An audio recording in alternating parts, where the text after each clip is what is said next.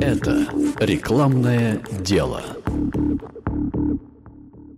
В прошлом выпуске я рассуждал о том, что креатив в рекламе – это не просто красивые картиночки. Известна фраза «реклама – двигатель торговли». Так вот я добавлю – креатив – топливо этого двигателя. А из чего сделано это топливо? Об этом я и собираюсь поговорить в этом выпуске. Привет! Это подкаст о психологии в рекламе и мастерстве креативного копирайтинга. Меня зовут Влад Данке, и я продолжаю читать книгу Юджина Шварца «Breakthrough Advertising» и делиться своими размышлениями о том, что многое в ней остается полезным для всех, кто занимается рекламными и не только рекламными текстами. В основе рекламного креатива два основных компонента. Он строится на знании своего продукта и, что гораздо важнее, на понимании того, кому и зачем этот продукт может быть нужен. Ведь задача рекламы заключается вовсе не в том, чтобы громко прокричать название своего бренда. Нет, конечно, хотя учебники и рассказывают нам, что слово «реклама» восходит к итальянскому «рекламаре», что значит «восклицать», «выкрикивать». Нет. Задача рекламы в том, чтобы убедить потенциального покупателя этим брендом воспользоваться, предпочтя его чему-то другому и, само собой, заплатить за это. Впрочем, я нередко слышал такой аргумент, типа «весь этот ваш креатив – это просто про то, чтобы поярче выделиться». Ну, то есть, э, в простецком понимании это все то же самое погромче крикнуть. Выделиться.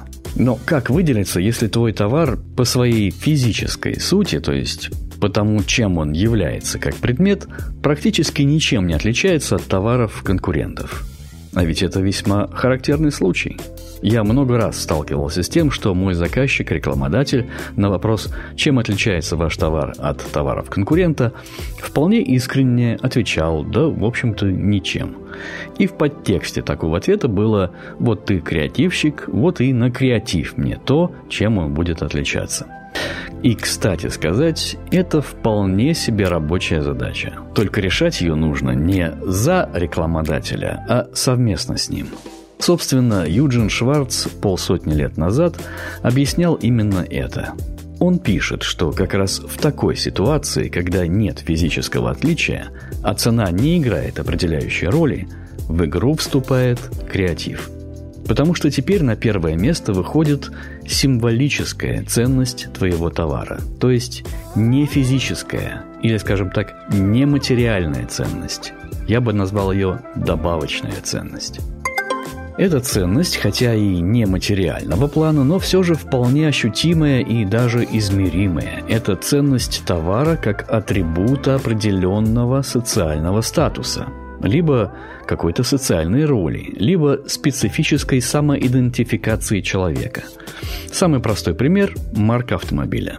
Словосочетание «статусный автомобиль» – это ведь не просто игра слов – на статус, социальную роль или специфическую самоидентификацию человека могут указывать множество разных предметов. От гаджета в кармане или цвета лака ногтей до дизайна квартиры или загородного дома. А все потому, что люди хотят, чтобы их воспринимали определенным образом, хотят пользоваться определенным отношением к себе – эти социальные роли и образы существуют в общественном сознании, конечно же, помимо наших товаров.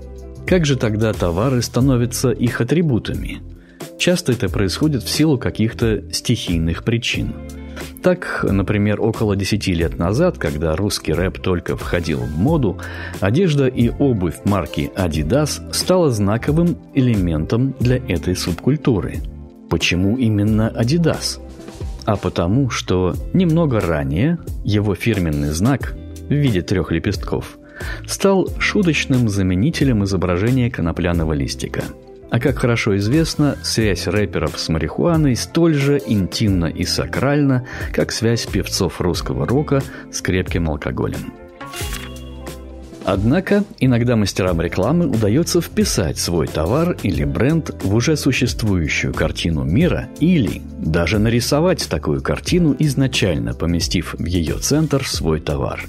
В первую очередь это касается предметов роскоши, потому что они, собственно, символизируют самые желанные роли – быть богатым, быть успешным, быть влиятельным и важным человеком. Но подобных желанных ролей много, вернее, несколько – Юджин Шварц перечисляет шесть таких универсальных категорий. Первую мы уже назвали – это желание успешности и богатства. Другие категории таковы.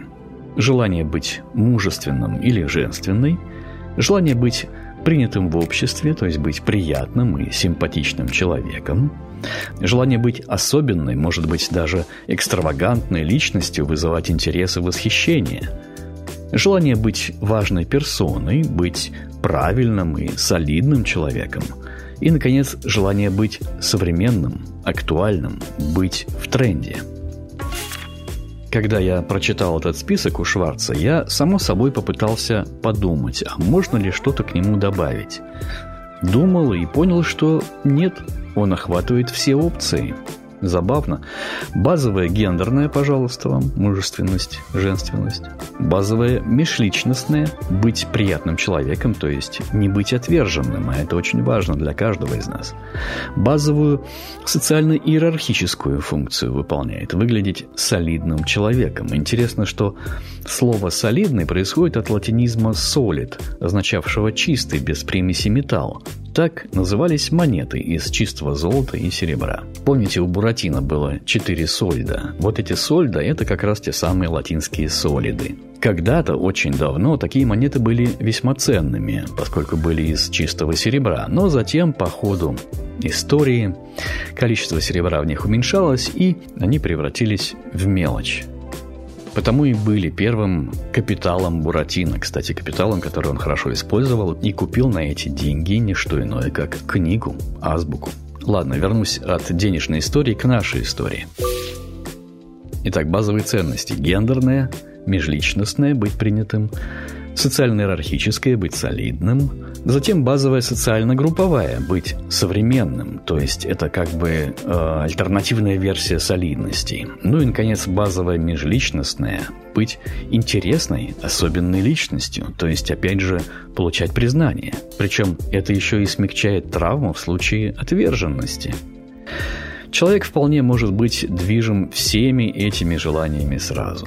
Например, молодая женщина хочет одновременно подчеркнуть свою женственность, поэтому у нее длинные черные волосы и черная мини-юбка.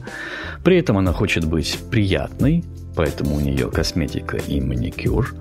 Она также хочет выглядеть солидно в своем кругу общения, поэтому у нее iPhone или даже iPad – но также она хочет выглядеть актуально, поэтому у нее пирсинг и цветное тату. И еще она хочет быть, конечно же, особенной и уникальной, поэтому ей нужен еще кто-то особенный, мужчина или женщина.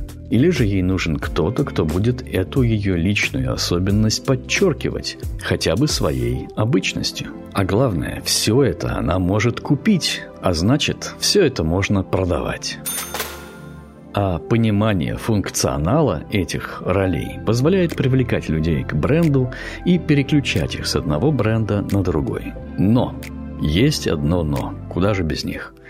Если ты хочешь заявить свой продукт как атрибут определенного имиджа в соответствии с описанной системой социальной самоидентификации, тебе нужно помнить, что это не должно противоречить уже имеющемуся в общественном сознании отношению к продукту. Надо понимать, что подавляющее большинство рекламируемых товаров и услуг уже имеют определенные образные ассоциации. Ну вот смотри, автомобиль УАЗ даже в усовершенствованном и модернизированном виде уже основательно вошел в совершенно определенную колею массового сознания, и все попытки представить его в качестве, например, патриотической альтернативы Геленвагену обречены на провал – это может быть забавным экспериментом, но это не продающий инструмент.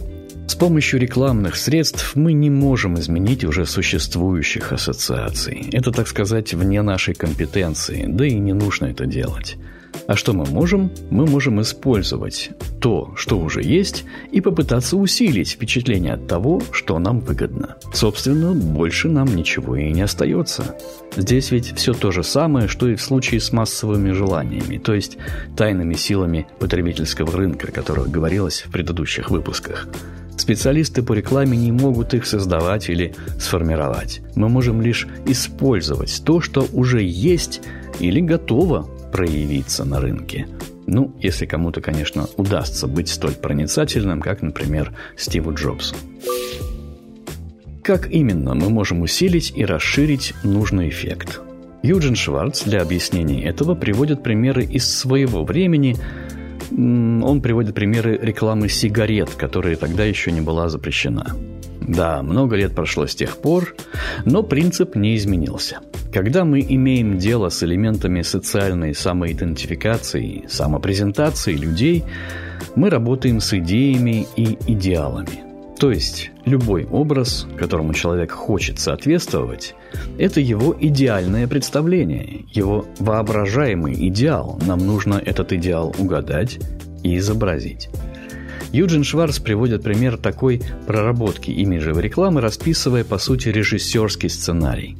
В качестве примера он берет автомобильную деталь, которая, будучи усовершенствованной, позволит улучшить ходовые качества автомобиля. Он указывает, что потенциальному покупателю важны параметры этой детали, конечно же, а также говорит, что эту деталь должен установить автомастер – можно подумать, что этот момент является негативным, поскольку подразумевает то, что в профессиональном языке маркетологов называется барьер – то есть дополнительное условие, которое как бы осложняет путь клиента, в данном случае заставляя его обратиться к чьей-то помощи, чтобы воспользоваться рекламируемой функцией детали. Но правильное обращение с этим барьером позволяет нам создать тот самый имидж, который и должен повлиять на потенциального покупателя, чтобы он захотел приобрести нашу деталь. И тогда ситуация замены деталей в автосервисе становится сюжетом рекламы. В своем как бы режиссерском сценарии Южин как раз и описывает этот сюжет, давая подробные характеристики тому, что должно быть изображено. И вот тут важный момент – мы привыкли видеть в рекламе идеальную картинку, в которой все как бы приукрашено и не так, как в жизни. Я много раз слышал такое мнение, что, мол, такая ненатуральная картинка может вызвать неприятие, мол, никто не поверит, что это правда. А вот Южин Шварц защищает именно такой идеалистический подход. Он говорит, да, это и должно быть так.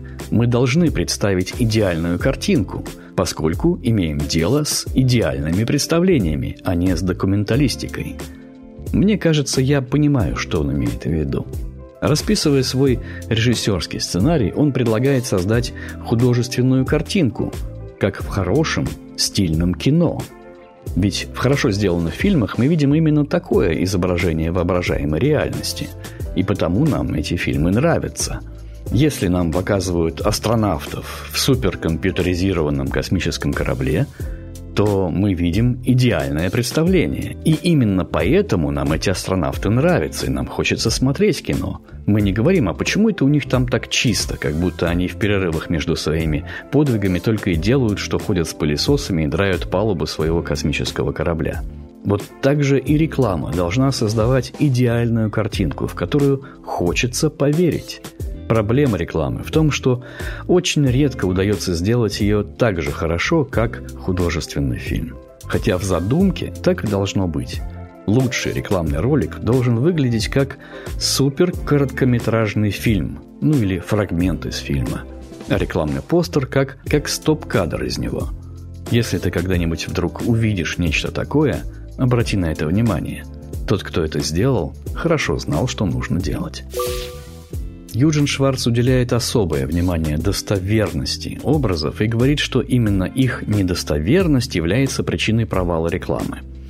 Тут я хочу сделать одно уточнение. Достоверность не означает правдивость, в том смысле, что достоверным в данном случае является то, во что зритель готов поверить, а не то, что изображает ситуацию такой, какова она бывает в жизни.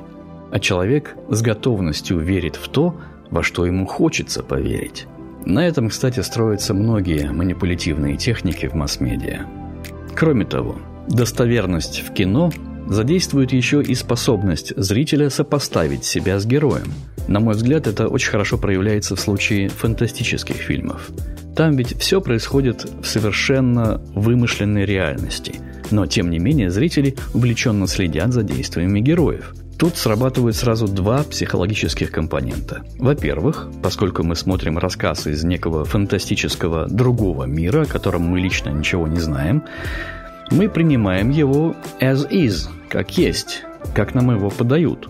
Во-вторых, даже в фантастических ситуациях поведение героев фильма понятно зрителям, и они сознательно или бессознательно сопоставляют себя с героями, и поэтому сопереживают с ними сюжетные коллизии. Вот именно этот момент, могу ли я сопоставить себя с героем фильма, и является моментом достоверности. Ровно то же самое происходит и с рекламой – Провальной становится та реклама с героями, то есть с образами которой адресат этой рекламы не готов, не хочет или даже не может себя сопоставить. При этом сами рекламисты могут считать, что они сделали отличную креативную рекламу. Ну, типа просто народ не врубился. Но не, тут не в этом дело. По своему опыту скажу, что проблема тут в отстраненности самого рекламиста – Ему нравится его креатив как игрушка, как игра мысли или как удачная с его точки зрения поделка.